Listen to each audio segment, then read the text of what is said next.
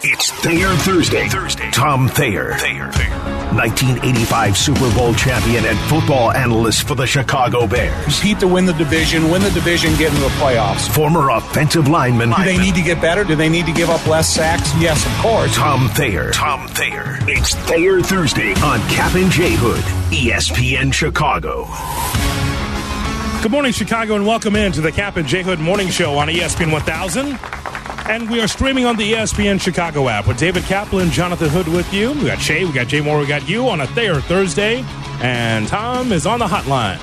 He's on the Car X Tire and Auto Hotline. Rattle, rattle, thunder, clatter, boom, boom, boom. Don't worry, call the CarX man. Good morning, Tom. How are you? Guys, how you doing? Awesome, You know, awesome. You know, listening to that introduction, that was the first time I think we ever talked about the Bears needing to compete to win a division. There's nothing been more true than that. And then to give up less sacks, of course, they gave up nine sacks in two Green Bay games. And out of the five sacks they gave up the other, the other night, three of them were uh, drive-ending sacks. So, you know, you think uh, what we said four and a half months ago and what pertains to today, uh, a couple of those things rang true.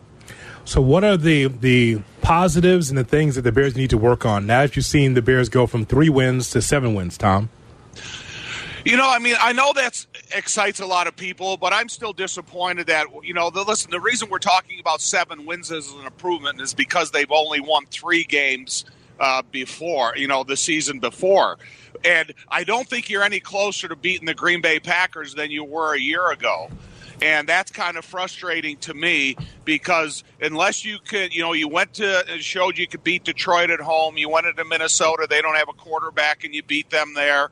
Um, you know, you got to be able to beat these teams, you know, uh, repeatedly. And I think even that was kind of the message that Kevin Warren put out there yesterday that you got to be a div- division competitor year in and year out if you really want this thing to go in the direction you you need it to go. But you know. I, I, you know, you look at things. I think the defense is a lot better. I think there's depth at every position. I think you can um, still, you know, increase depth at every position when you look at what their, you know, their draft assets could possibly be.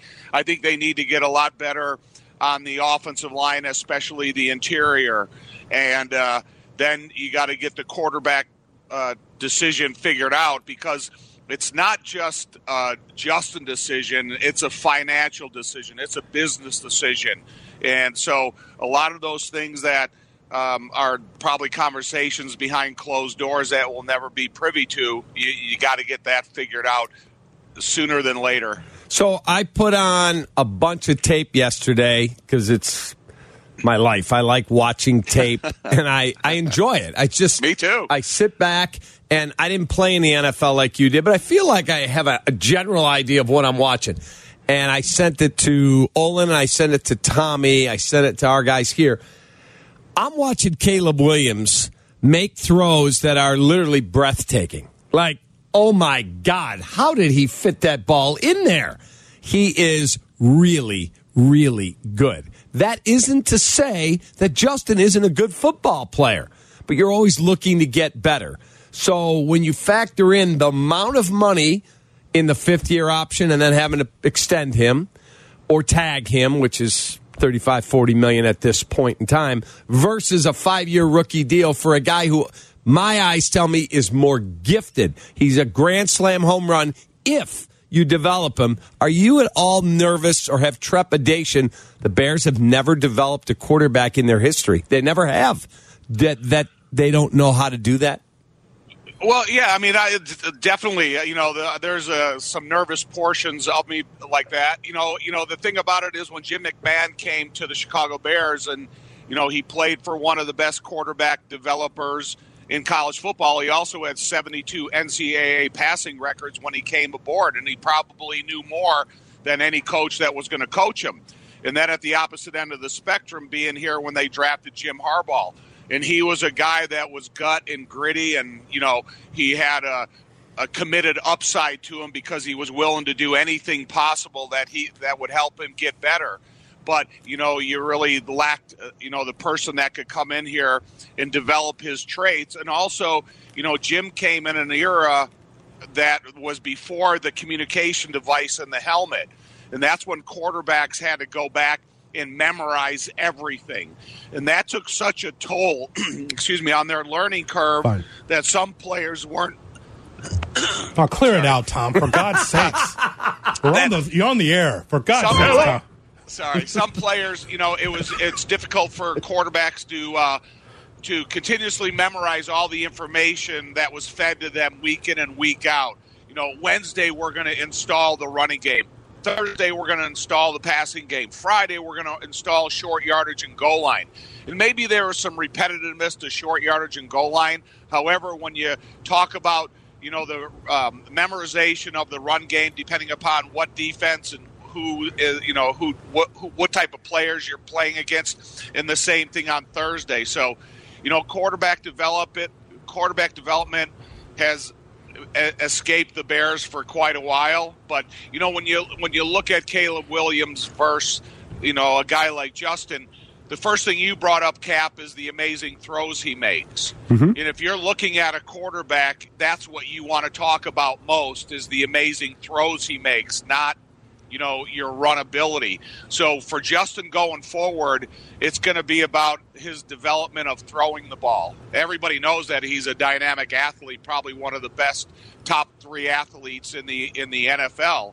So um, you have to figure out what direction you want to go, and from the scouts and the ex-GMs and the uh, personnel directors that I've talked to, they talk about being uh, or Caleb being a, a once in a lifetime guy. However, you know, I came out the same year as Marino, and he was a once in a lifetime guy, and he sank down to the 20s.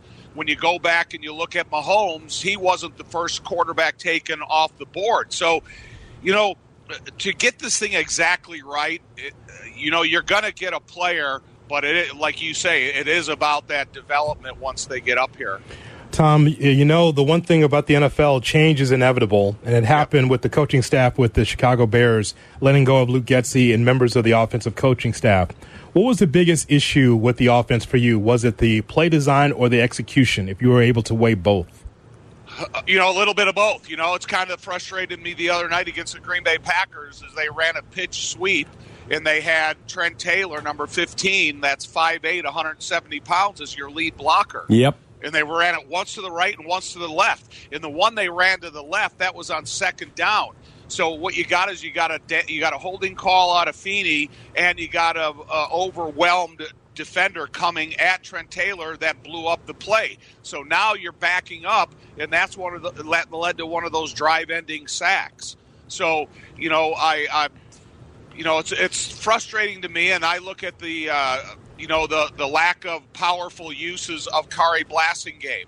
I'm still an old school guy, and if I have anything from second and four or less, I like a straight I formation, quarterback under center. Be deceptive about when you take that center quarterback exchange, how you back away from the line of scrimmage, and a lot of different things that you can incorporate play action passing. You can hand it off to a running back that already has a full head of steam going into the impact zone of the of the line of scrimmage. So, uh, you know, that is you know one thing that I was always a little taken aback by. And then I think if you go and you watch the game this past week, if you take uh, an imaginary line and you put it right in the neutral zone, and then you take the tape and you go two steps into the play, and then stop it. And then look at where the helmets of the line of scrimmage are. Is your offensive line getting movement forward to increase the development of success for that offensive play? And then the same thing on the opposite side of the ball.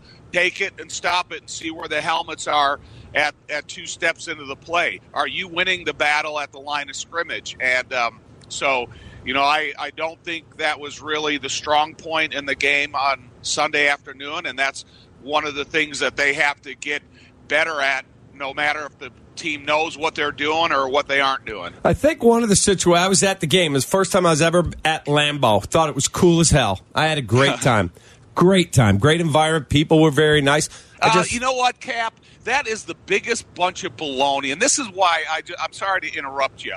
Because all they're doing is they know that they're fattening the lambs. yeah, they're pat, the patting me on the head like the good little boy. Oh, Yeah. oh man, thanks for coming. I hope you really enjoyed your experience. And you know, this is an awesome bull crap. But I've- you got to get to the point where the Bears go into Lambeau or into Soldier Field and they beat them every time they come here. And um, you know, because you're you're not the first person that said that to me early in the morning. Um, somebody said, "Oh, they couldn't be more accommodating. Oh, they're so nice. Oh, the food in the press box is so good." Listen, don't feed us anything. You know, kick us in the head when we get in the stadium. But when you're driving away from there, it's got to be a bus load of happy people.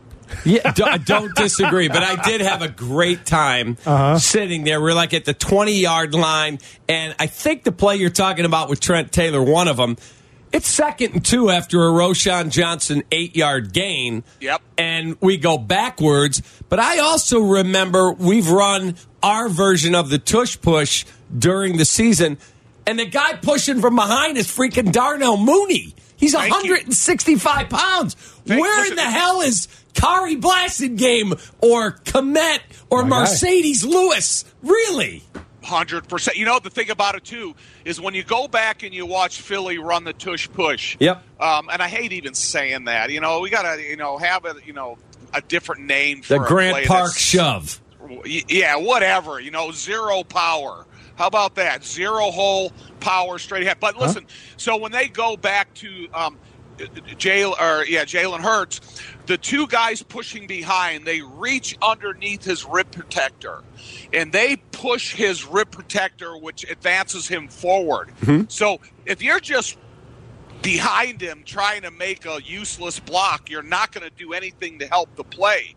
It's about the specific design and hand placement of the guys behind the quarterback that are getting the quarterback moving forward. And so, you know, that's that's what it takes. And uh, if so, if you're going to go in there and run that play, put some power behind the quarterback. Don't you know put a hundred and seventy pound wide. And listen, man, I love Darnell. Mooney. I I really love the guy. I respect the hell out of him and his desires and work ethic, but not on that play. Yeah, it'd be like asking you to run the Olympic sprint. You did different things. You have a different skill set. Be utilized for that skill set. The last thing I wanted to ask you if an offensive coordinator's out there, whether it's Shane Waldron or whoever, if he has multiple opportunities, he's worth his salt and he can go fresh start in Washington where they're going to draft whoever at number two if the Bears take Caleb at one. He can go work for Belichick in maybe uh, Chargers and have Justin Herbert. Why would a guy take this situation if Justin's returning, trying to have a reclamation project in year four with a head coach who, if he doesn't win next year, boy, the chorus for his uh, a change is going to be very, very loud. Well, look at the opposite end of the spectrum. Say he comes in here, and whether it's Justin or a newly brought in quarterback, and the offense just blows up, and they start winning games, they start averaging a lot more plays and points per game. He's going to be the next uh, hot, uh, you know, hot guy for a head coaching position.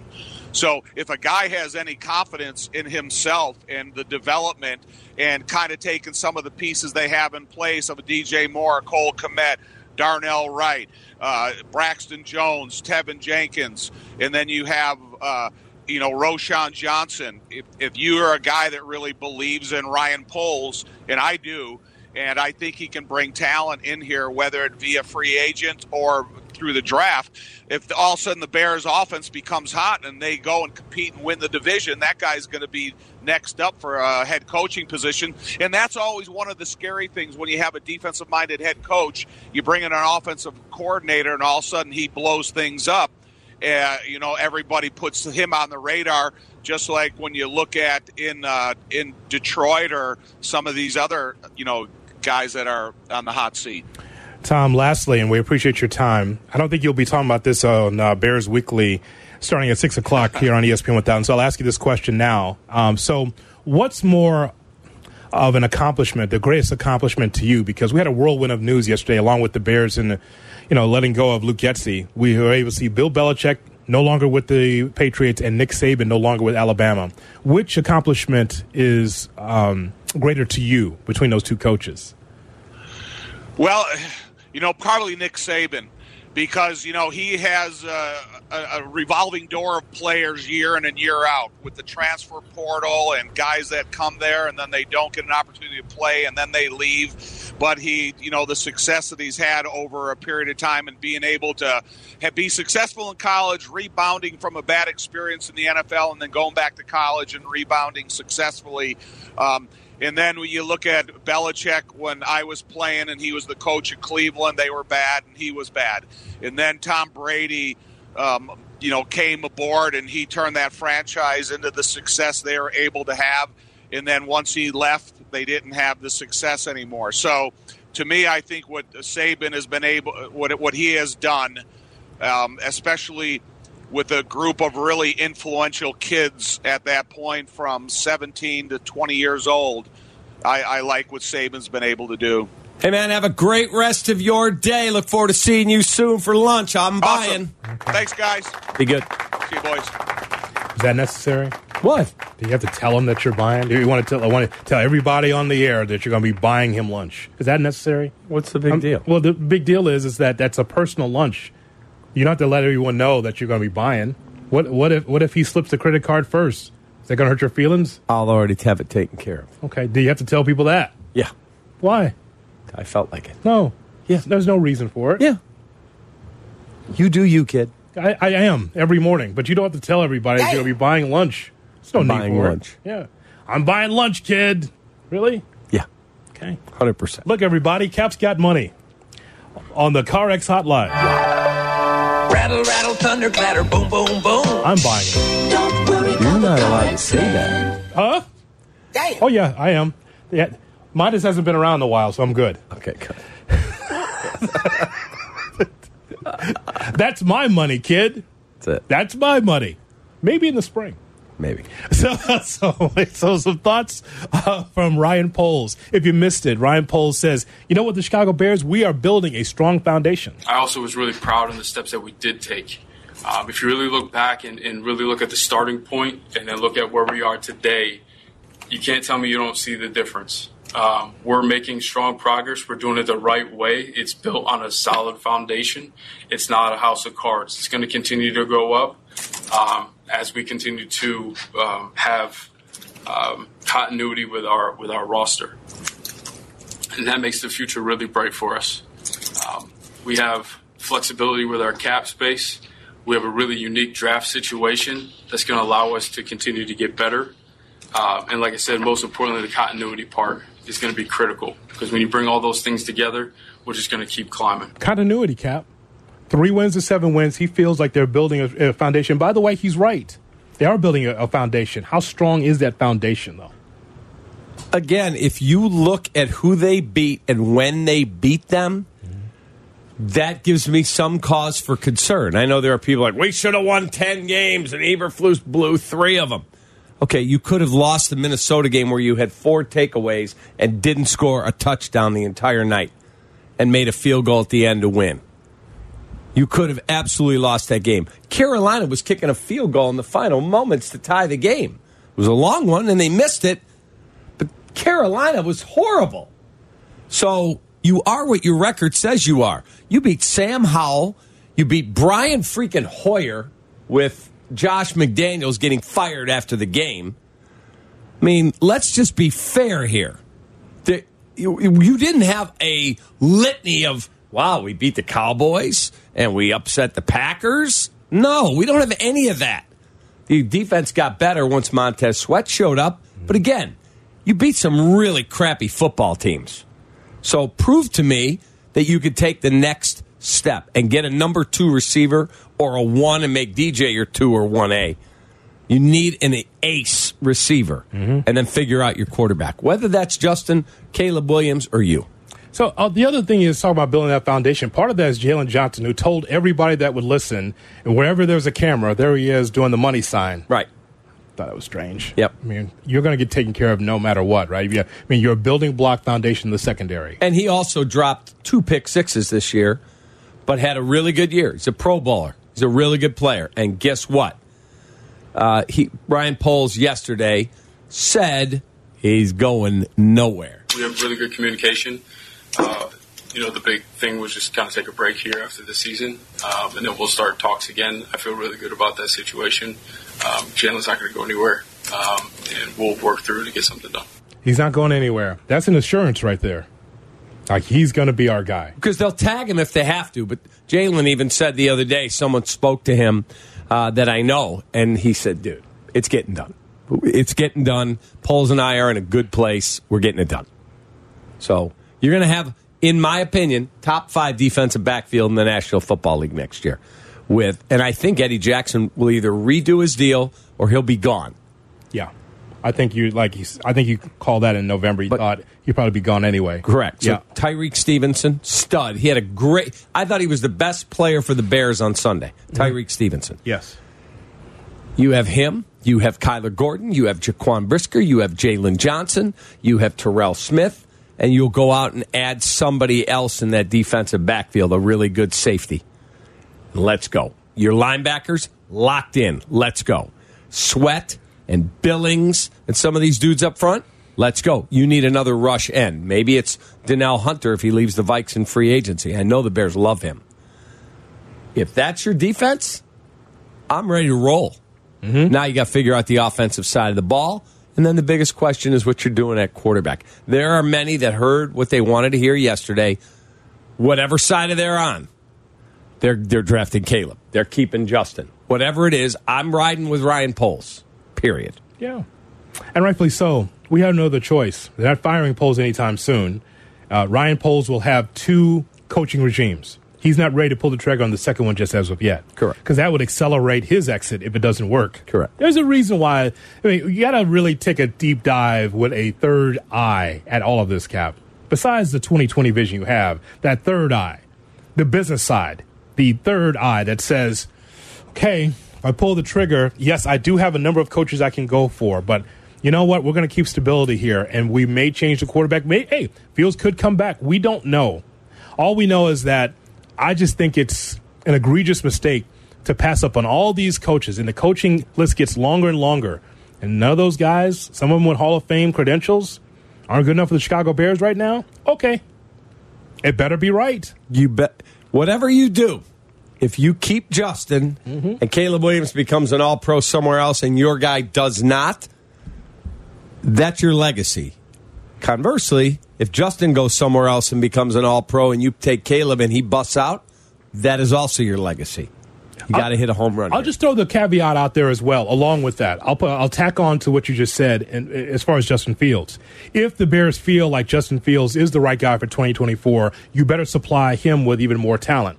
That means an offensive line in which Justin's not running for his life.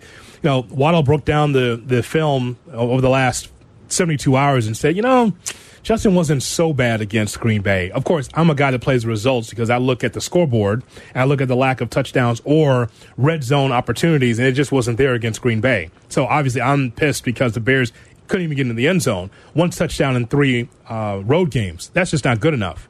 But Tom said that there's some times where it's just Justin just didn't have any time. Well, you're missing two offensive off of, offensive linemen. That that's one thing that hurts. But at the same time, though, we've seen time and time again where Justin can't get the ball out, or or he, there's a misread, and it happens across the league. But it's it happens too often with the Chicago Bears. yeah, I I thought having gone back and watched the tape yesterday, You Ju- watched the Bear, the Bears Packers I did too. I did. Damn. Justin was under duress all day long. Dan Feeney is substandard. That's just a fact, man. He's not good enough. Uh, Teven Jenkins, who went on social on Twitter to re- to apologize, was horrible. He had a horrible day, and he said, "Sorry, Bears fans, I picked the wrong, you know, the worst time to have my worst game." He was terrible.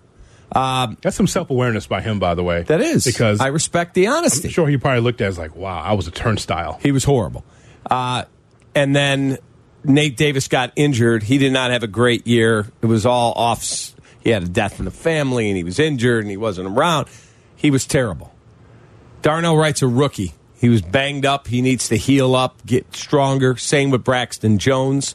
Um, Poles even said yesterday, I think Braxton Jones can be a starting left tackle in this league, and that he's working with Olin Kreutz, and he did that last summer. And Olin likes him. Said he's a really sharp kid, works hard. So now go out. You need to get a. I'm talking a high level center who can. R Recognize defensive fronts, can handle guys like Kenny Clark, who are now Kenny Clark, nose tackle of the Packers, is 15 and 0 against the Bears. 15 and 0. He's a game wrecker in the middle. We got to be able to block that dude. I'd like to upgrade over Nate Davis. I don't know if that's feasible. Fix your offensive freaking line once and for all. And if you're rolling with Justin, protect him. Yeah. Give him some more weapons too along along Agreed. the way because you got it's not like you don't have draft capital or free agency money to get that done. Just Agreed. whatever the lane you pick, make it a winning lane. That's all I'm asking. I agree. I like what Tom Thayer says. This is why we have the experts on the show, Kap, like a Tom Thayer. Yeah, we have a Waddle Wednesday and a Thayer Thursday. Super Bowl champion, color analyst for the Bears, breaks down film. What he said, he edu- this is why it's always good to have Thayer on because he educated the audience.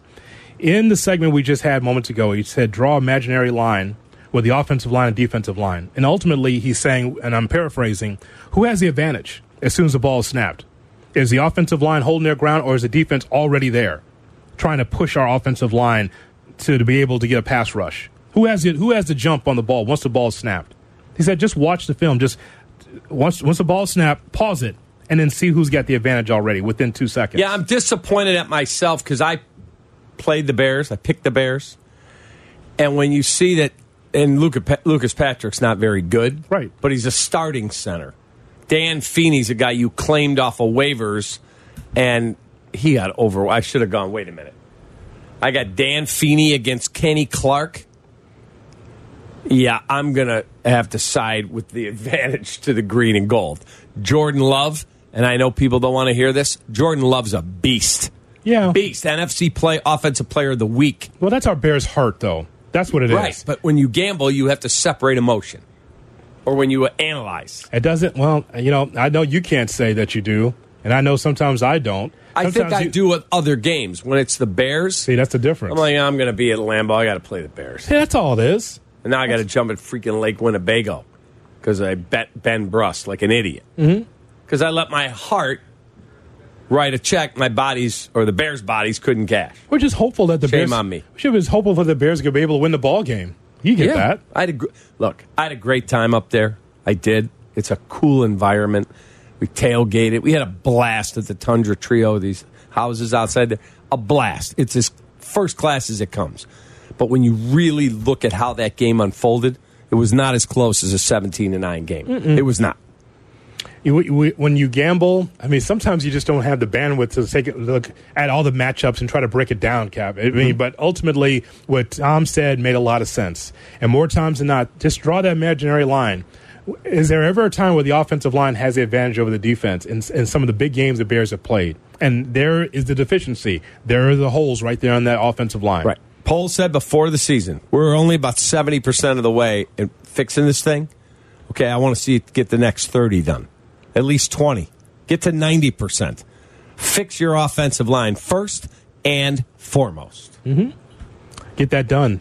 If you feel like you're close with your defense, which that's kind of the hallmark of the Bears over the years, making sure you have a strong defense, opportunistic defense. Okay, great. Now your offense, whoever the quarterback is, the offensive line, and the weapons around him have to be able to be fixed. DJ Moore is great on one side, but who's on the other? Cole Kmet's taking a step, but who's on the other side? Who can be another threat as a wide receiver that can stretch the field? Brock Bowers. No. Uh, He's not going back to Georgia. How are you taking a tight end in the top 10 anyway? That's how you end up with Eric Ebron or Kyle Pitts. Kyle Pitts is a good player, man. They just, Arthur Smith didn't know how to utilize these guys. I don't know if Kyle Pitts is a good player. I haven't seen him used. Yes. It's a car in the garage that doesn't run, just sitting there. Hey, what's the Maserati doing in the garage? I don't know. I can't get it started. Ta- I, I just feel like taking a tight end in the top 10 when you have a tight end on the roster making what, 20, 15 million a year? Can't do it. Yeah, you probably won't take him. But if you trade the pick and keep Justin and get an extra, like if you're all of a sudden got three picks in the top 10, you go, huh, let's go.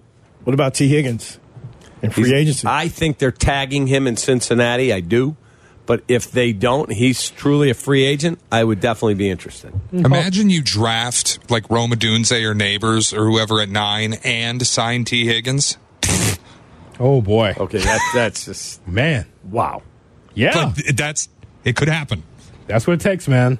Stockpiling talent. You want to just be, you want to be a Big Ten team, a middle of the road Big Ten team, just runs the football to try to win games, or do you want to be able to be flexible offensively? Correct. It's kind of what Eberflus talked about. It's like if you can't run the football, what's next? Correct. Well, that's your job, Eberflus. You're supposed to be part of that process too. Correct. You're a part of it too. Hey, It all will go into the evaluation. Yes, sir, Mr. Moore. you need to put a call in to T's mom. I got her number right here. I text. I've texted with her. Yeah. Yeah. Yeah. Uh, can we get your son here? Yeah. What's going on there? I met her on a plane. She's a very nice lady. Mm-hmm. And she said, You know, his daddy's from Chicago. Mm-hmm. I said, Really? She said, Oh, yeah, we got family back there. Mm-hmm, mm-hmm. Any other messages you'd like to pass along? Those are the two? personal. Oh, now it's personal. Yeah. I'm not going to say anything. You're No. not- What else are you guys talking about there? D- didn't I tell you? It's none of my business. I guess it doesn't concern you. Yeah. Coming up next, I know all the lines. You do. Coming, coming up next, Jesse Rogers with the latest in the Cubs. The Cubs finally spent some money. Jesse Rogers with the latest on the Here Cubs. we go. That's coming up next on the Kap and J Hood Morning Show. Kap and J Hood are back. I want to thank both you guys, man, for the great season of Bears information. And I just want to say I appreciate you guys and I love the show. On Chicago's home for sports, ESPN Chicago. Kap and J Hood on ESPN 1000 and streaming on the ESPN Chicago app. Now, time to go to the hotline. That'd be the CarX Tire and Auto Hotline. Rattle, rattle, thunder, clatter, boom, boom, boom. Crack is whack. Don't worry, call the CarX man. Time to talk to Jesse Rogers about the Cubs. Good morning, Jesse. How are you? I am good, boys. Good morning to you guys. Good morning, Jesse. So Jed's dusty checkbook, the moth flew out of the desk. He opened it up and got her done. And I talked to Dan Evans yesterday, the former Dodger GM, who scouts Japan. He said I've seen him pitch at least 25 times in person in Japan. He said this is a hell of a signing. You agree? I think so. I think so. I hope the fact that they got him at a cut rate is a good thing and not a bad thing. In other words, I'm not sure the market developed the way the prognosticators thought. People smarter than I thought he'd get 80, 90, 100 million dollars. Now he still could. And I think the contract is interesting because it's an indication that there are some doubts how effective he'll be. But if he's great, the Cubs will pay him up to 80 million. It's a four-year, 53 million dollar deal, much smaller than a lot of people thought. But after two years, the Cubs can extend that out to five years and 80 million, which is more in line with, with what, you know, kind of we thought back in November, even October. So I think it's a prove it situation for him. The reason is he's 5'10, okay, a little undersized. He's 30, a little bit older than most guys that you, you get. He's never pitched, obviously, in the big leagues. Um, 92 mile an hour fastball, rising mi- 92 mile an hour fastball. If it doesn't have that little zip at the end, it's going to be hit out. He's given up some home runs. Those are the negatives, but he's a really smart pitcher. That fastball is deceptive. So I do think it's a little bit of, okay, let's see what he is. He could be great. He also could be just a mid rotation guy. So again, I think the market um, was interesting, and I do think he kind of fell in the Cubs' lap. Uh, they were interested in him, but I don't think they were favorites at all. He was based here in Chicago throughout this process. Uh, his agents are in Chicago. And I think they kind of reconnected more recently and said, all right, we'll do a smaller deal for you and give you some incentives. So I think that's how it went down. So it remains to be seen how good of a signing it is. Okay, so according to Dan Evans, who again, he's seen him at least 25 times in person, mm-hmm. he said, go check the measurements in the stadium that he pitched in just at home. He said he gave you seven, average of seven innings, 19 of 24 starts. He said it's 308 down the line. 308. He said he does not have a home run problem. He does not Okay. believe that. He also said he can run the fastball up to 95. He's a competitor. He's the one that pitched the clinch game in the World Baseball Classic. He thinks it's an outstanding signing. He goes, Am I telling you he's a number one starter who's going to win 27 games? No. But I'm telling you, that guy's stuff is going to play in the big leagues. So Well, the funny- hopefully Yeah, that's funny- accurate. A funny thing is, a month ago, I would have been on board because I thought he was getting 80, 90, 100. So again, I think the contract's a little telling. I don't think this was a case of Jed playing Je- but who just reported, Jesse, that he turned down almost double the I don't know if guarantee from someone true. else? I don't know if that's But you true. saw There's- that report, right? Yeah, I do. I don't think it was completely true. There was talk, but I'm not sure there was an offer. I've, I've dove, dove into this a little bit. He- I, I highly doubt he turned down double. I, I think there was talk of a higher contract, and that's what I'm saying. The market kind of it never came to fruition. So whatever. I do think it's a good signing. I'm just saying, okay, it's not as much as. And most of the time, these prognosticators are pretty good. MLB trade rumors, all these guys that do this for, you know, they're pretty good and it, he got a lot less. Doesn't mean the Cubs didn't hit a home run. Let's just see how it plays out. They obviously made a very incentive laden deal. They think, okay, I think he's good, and maybe he's great, and we'll pay him the eighty million. But the bottom line is, he helps the team. Is he? Are they better today than yesterday? Yes, and they did get it at a decent rate, so they can spend elsewhere, which is huge. Okay, I was supposed to talk on my podcast to Scott Boras tomorrow, Mm-hmm. and he reached out and said, "Hey, I, I don't think it's in my best interest to do something right now. I got a few things going. Let's move this a week at least." Okay, is that Cody Bellinger and the Chicago Cubs? not necessarily today's arbitration deadline day, so there's a lot going on today and tomorrow. But um, look, one way or another, they're going to have to do business with Boras, and I think it's sooner rather than later. You couldn't have asked for a better situation if you're a Cub fan in terms of Bellinger returning. And I think you and I both agree, J Hood, he wasn't coming back three months ago, but it, you know the circumstances have changed. The market is sort of almost like Imanaga. It's kind of come back to the Cubs and it's almost like a game of chicken here. Who's going to blink first? And it's not just him; it's Rhys Hoskins and Matt Chapman. Um, and I think they're intertwined a little bit. If they get one, they might get more than one. I don't think anything's imminent. This might go into February, but I do think some, there's a much better chance. Let's put it this way, though. Until now, they have not seen eye to eye. So something is going to have to change, or is in the middle of changing for a deal to get done. Um, I'm not sure who has who has more leverage because the Cubs certainly need him, right? The Cubs certainly need him, and I'm not sure there's a huge market at big money for him. So they might need each other as much as anything. Uh, but if the Cubs don't re-sign him, man, where are they going to get left-handed power? They're in big trouble. So I, I almost I almost feel like they need they need Bellinger more than Bellinger needs them. But it could be a mutual thing. We'll see. Jesse, you just wrote recently about Dylan Cease and the White Sox. Who are the suitors for uh, Cease? And then the second question is, what could the haul be coming back? Yeah, I think a bunch of suitors have fallen off. The Reds, the Braves, I think the Yankees. The, the asking price has been high. Two high end prospects plus whatever fill in type of guys, as it was described to me. The Orioles remain at the top of the list. But I don't think anything's going to happen until these other free agents come off the board Jordan Montgomery, Blake Snell, and they're going to wait it out. He may wait it out until midseason, but the asking price is high, and it should be. I don't think he should wait too long, though. Like, you want to max out the value because other teams know he's not re signing also. He's a Boras client. They're not re signing with the mm. White Sox. So, again, the leverage can go back and forth in this thing. Two high end prospects would be good for two years of control plus other guys. The Braves said no. The Reds said no. We'll see if the Orioles eventually say yes. Any other Sox news? I'm looking at this depth chart and I see holes in it like an abandoned home. Yeah, right. They need a right fielder. I don't have news there. Today, as I mentioned, is that arbitration deadline day, so we'll find out if they settle on a salary for Dylan Cease for next year because uh, that will be telling for other teams, or else they go to a, uh, an arbiter for that. Michael Kopech needs to settle today. Andrew Vaughn needs to settle. Otherwise, they go to an arbiter. Most players settle. On the Cubs side, it's Nick Madrigal that needs to settle. Wisdom, Alzolay, Justin Steele. That's a bigger name that needs to settle on a contract. If not, they exchange figures and they go, they go to an arbiter. But back to the White Sox, yeah, they need a right fielder. It sounds like they're they're pretty good on the pitching staff in terms of in terms of quantity. We don't know what the quality is. They've picked up all these guys almost off the scrap heap. They wouldn't say that. But Chris Flexen needs to return to form. Tim Hill's not a bad pickup, but they're not household names. Yeah, exactly. So, so, so it's not like Vaughn. uh, uh, you- and you said right field. What about second base? Is that that's not Romy Gonzalez every day? Who's that second?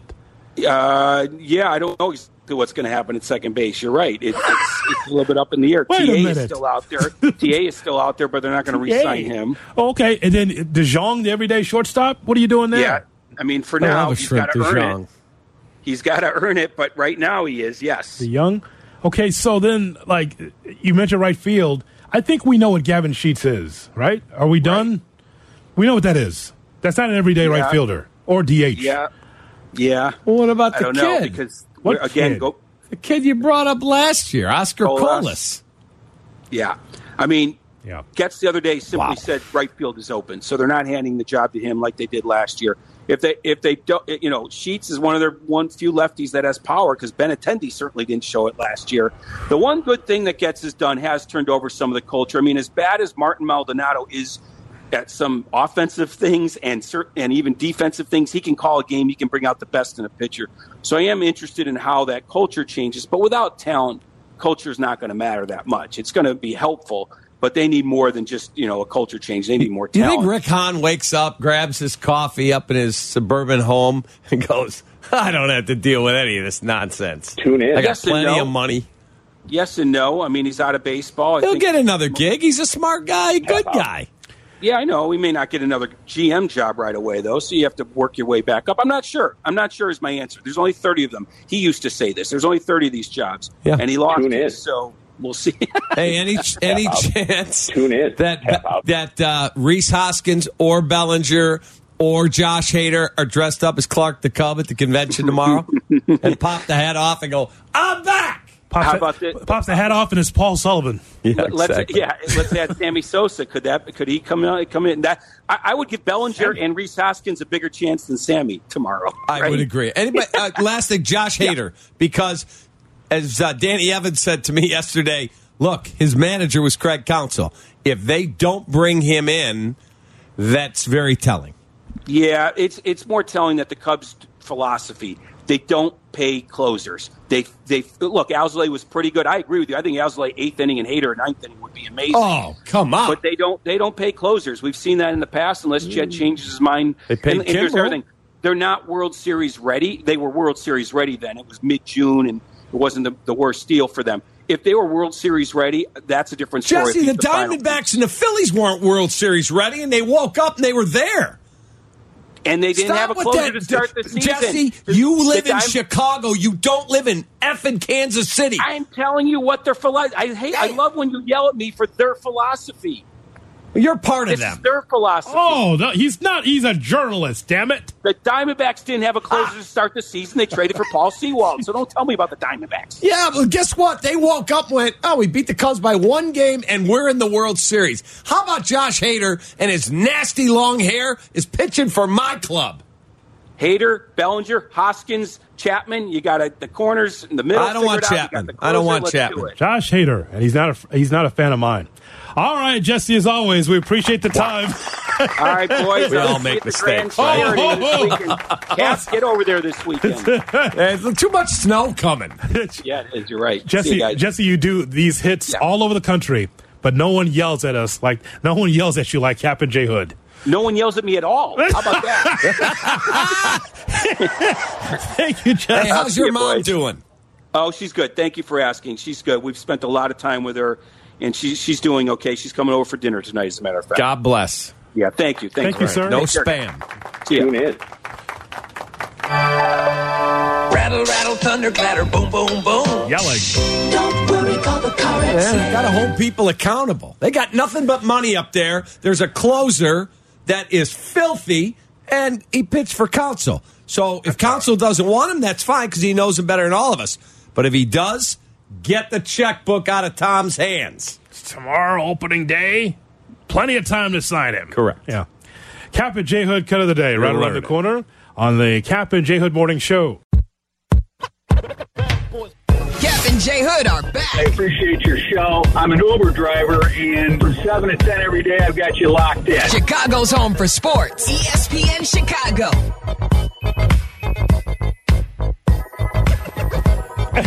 Kap and J Hood Morning Show on ESPN 1000. Now time for the Kap and J Hood cut of the day.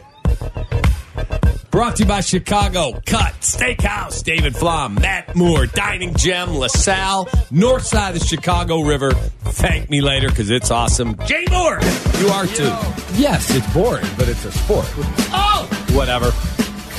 It's not boring. Okay, then you're boring. All right, cut. They, they call her pincushion. No, no, no, no. Oh, go no, she. I'm not even saying she's doing anything. It's just she's got friends who she used to date. She Oh. goes out to eat with them. She uh, takes phone calls from them. They talk a lot. Oh, I thought you were going to say she's a divvy bike. Everybody gets a ride. That would be me. Wait a minute. How did you jump in there? Wait a minute, Matt. loose is loose. wow. Wait a minute. Here's Shay Dorling. Shay? I, was, I did not see that line from Kap coming. That was from the clouds. Right? You see, you see where this is going. She's going. You brought up. You don't like how much attention she gives all these ex-boyfriends hanging out, and go, it just makes you uncomfortable. And she tells you you gotta trust her. She's not up to anything wrong. They're all just friends. She's Right. just getting lunch with them and hanging out. Would you be okay with this? No. Would she be okay if I was hanging out with four of my hot ex girlfriends? Never be afraid to rub your meat. You get out of there, lady. No. No. She has one friend. And They're not romantically involved. They're really good friends and they have lunch occasionally. Let's go, man. Okay, whatever. I don't care. But all these ex boyfriends, and they're all. Well, you must be one talented lady. I mean, yeah, no. That would not. Oh God. That would not work for You me. know that. Let's go. See you later. She's there to see ex boyfriends, and the guys say, I don't know. What's up yours? Oh, right. that's not where I was going with this, but okay. Yeah, the floose is loose. And that's all, folks. The Kap and J Hood cut of the day. Brought to you by David Flom and Matt Moore, Chicago Cut Steakhouse. The scallops there, amazing. The ahi tuna, spectacular. Try the Dover sole that they prepare tableside. Oh, baby. That is living. Mint Oreo ice cream pie. Glass of wine. Thank you.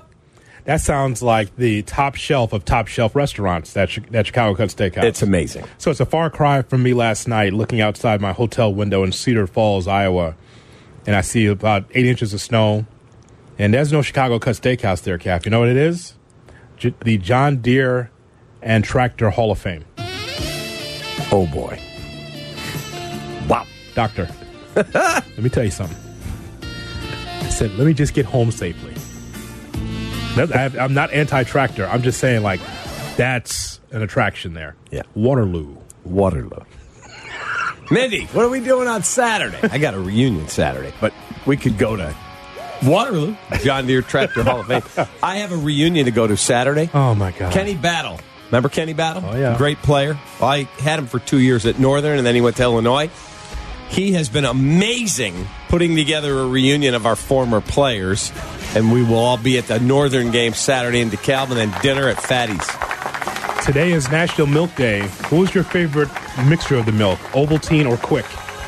Oh, quick, not even close. Although Coach McDougal loved Ovaltine. Stro- uh, the strawberry or the chocolate Quick? Chocolate. Outstanding. Yeah, with the little bunny. Yeah, yeah, yeah. Exactly.